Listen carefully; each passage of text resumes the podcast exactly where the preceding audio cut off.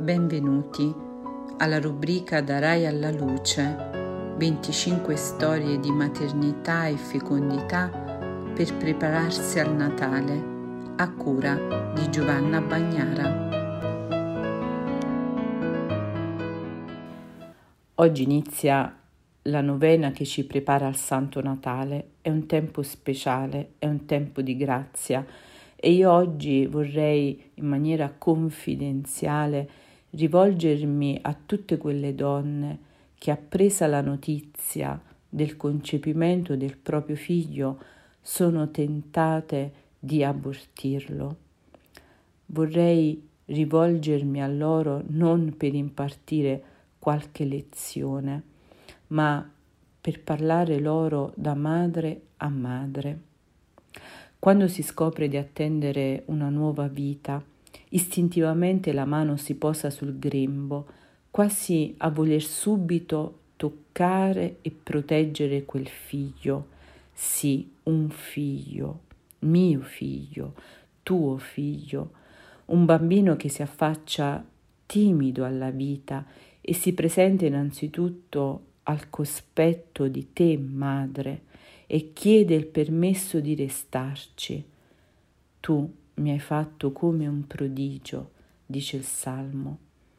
In un attimo davanti ai nostri occhi il passato e il futuro si contendono il primo posto, mentre esiste solo il presente. L'oggi della tua vita è quel bambino che vive dentro di te. Lo so, hai paura Anch'io ho avuto paura. Abbiamo tutte paura davanti a un figlio, sia quando lo desideriamo, sia quando arriva nel momento sbagliato. Sarò una buona mamma, sarò in grado di accudirlo, potrò dargli tutto quello di cui ha bisogno, sarà in buona salute e se avesse qualche malattia o disabilità, come farò ad affrontarla? Vedi, amica mia, queste sono le nostre paure. Il nostro bambino invece è più semplice, come solo i piccoli possono esserlo. A lui non interessa se siamo belle, truccate o in forma, se siamo riusciti a conseguire dei titoli nella vita o a realizzare la professione dei nostri sogni. A lui non interessa se vivrà in una villa lussuosa o al piano terra delle palazzine popolari. A lui non interessa se nella vita indosserà jeans firmati o andrà in giro con dei pantaloni senza marca ma puliti e profumati. A lui non interessa se vivrà su una sedia a rotelle o dovrà affrontare operazioni in ospedale o essere accompagnato a scuola dalla maestra di sostegno al nostro bambino. Interessa solo che noi rispondiamo ad una sola domanda, una sola. Mi vuoi con te, mamma? Vuoi prenderti cura di me? Vuoi darmi la possibilità di nascere, guardare i tuoi occhi, sentire il profumo della tua pelle che per me è il più bello del mondo?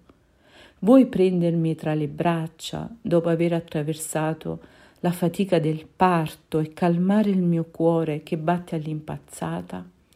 Vuoi continuare a parlarmi quando nei primi giorni di vita riconosco solo il suono della tua voce che per nove mesi mi ha accullato e mi ha accompagnato? Tu lo sai, amica mia, che quella vita che hai scoperto dentro di te non è un grumo di sangue, tu lo sai che è tuo figlio. Tu lo sai che se oggi rinunci a lui non ci sarà un altro figlio uguale. Non dare credito alle tue paure, zittisci ogni ansia, zittisci soprattutto le voci che intorno a te ti chiedono di eliminare il problema. Quel figlio è stato affidato a te. Sei tu che devi rispondere della sua vita. Abbi coraggio, amica mia. Cerca aiuto se ne hai bisogno. Tu non immagini quante persone troverai ad aiutarti. Non sei sola. Asciuga le tue lacrime, togliti dal viso quel sorriso finto di chi pensa che in un paio di giorni risolverà il problema. Non ti credo e non ti crede nemmeno tuo figlio. sei una donna e sei una madre. Salva il tuo bambino dalle ideologie, dalla libertà di scelta, dalla paura di non farcela. Ce la puoi fare. Tu sei forte. La forza è già dentro di te. Rispondi al tuo bambino. Sono qui. Ti proteggerò da ogni male. Io custodirò la tua vita. Il verbo di oggi è riconoscere il figlio, partorito o meno, un figlio ha bisogno di essere riconosciuto come persona e amato nella sua unicità.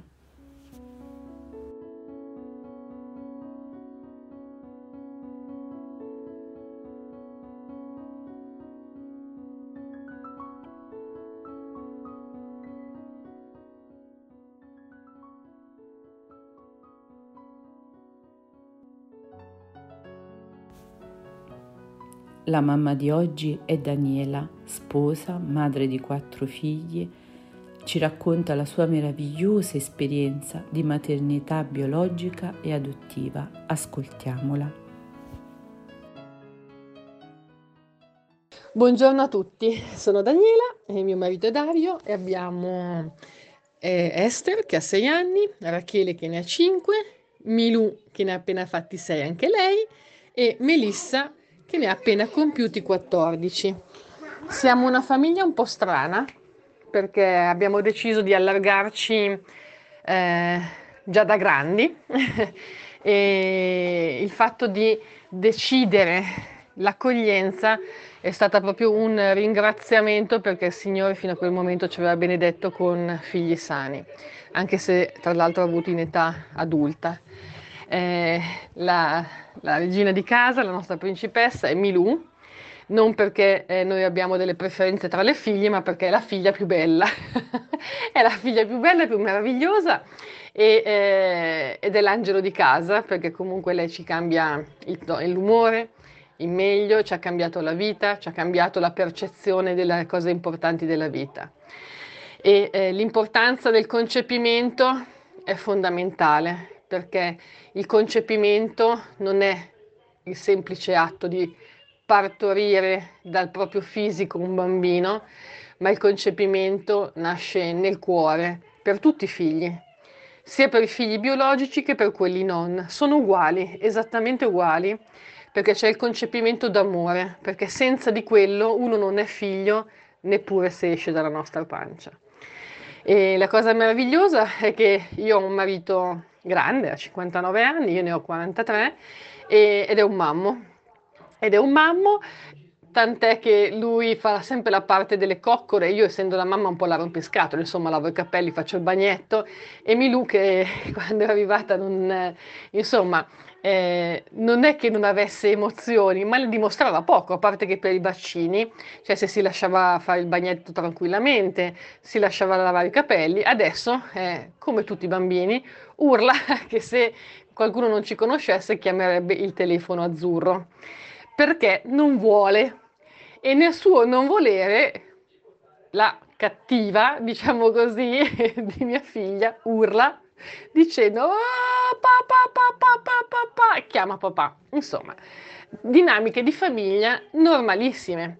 Cioè, non è che una, mh, mm, quello che io dico sempre alle persone, non è che decidere di concepire nuovamente, seppur in modo diverso, un figlio è un atto di, mm, di specialità, è un atto... No, no, no, no, assolutamente no.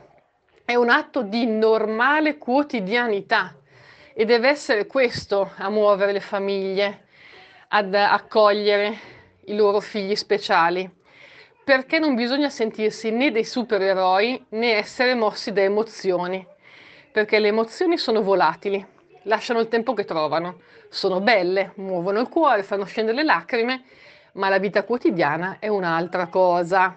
E così come per i figli che arrivano con un concepimento naturale, chiamiamolo così, Ugualmente per i figli con un concepimento che viene dal cuore e dalla volontà, che si accolgono già nati dalla pancia, ma concepiti dal cuore dei genitori adottivi, è la stessa cosa. Cioè eh, l'emozione dell'inizio è sempre bella, ma poi c'è la vita quotidiana e la vita quotidiana è meravigliosa soltanto se desiderata. I sacrifici non sono sacrifici soltanto se voluti e la fatica fisica non è eh, contemplata, anche se la sentiamo, perché è una scelta d'amore. E non esistono sacrifici se non d'amore. E questo è per tutti i figli, non ci deve essere esclusione alcuna.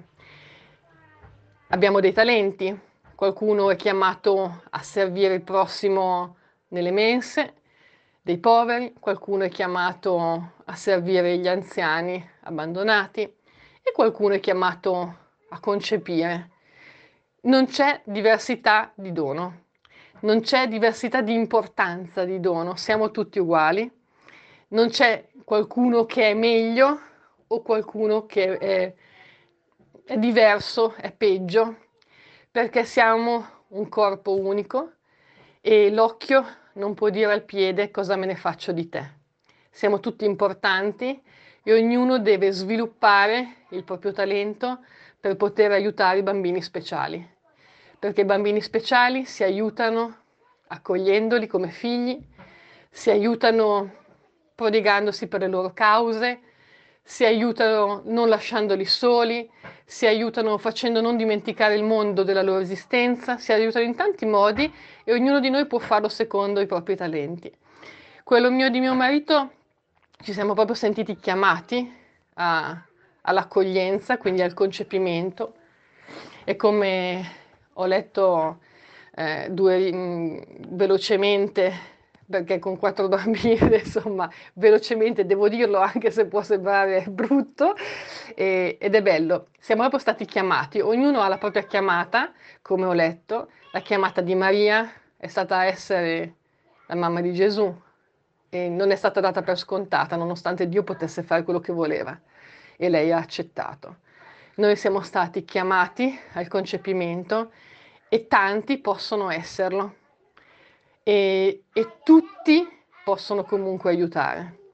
Noi siamo genitori felici, non, eh, non torneremo mai indietro perché eh, quando si sentono quelle frasi fatte, ma come siete bravi, ma che bel gesto che avete fatto, ma non lo farebbero tutti, ma cose che umanamente hanno anche il loro senso e, voglio, e quando sono dette sono anche dette per il bene, non vengono dette per, il, per fare delle cose cattive ma in realtà eh, noi dovremmo riportare la centralità sul dono d'amore che ci è stato fatto per chi crede e noi ci crediamo da Gesù e noi gratuitamente abbiamo ricevuto e cerchiamo gratuitamente di dare, di donare. E come dicevo, Milu ha migliorato la nostra vita, la nostra percezione, anche per le figlie normodotate, perché prima aveva una mamma molto rigida e come tanti pensavo, oh se mia figlia non diventerà ingegnere, astronauta, insomma, no? Invece adesso penso che io spero che le mie figlie siano delle brave persone, che amino il Signore e che si prodighino per il prossimo. Poi, se in mezzo a queste cose riusciranno anche ad avere un lavoro eh, ben retribuito e soprattutto che le gratifica, è ottima cosa, ma in realtà la cosa più importante è essere graditi agli occhi del Signore. Io vi ringrazio e vi saluto tutti.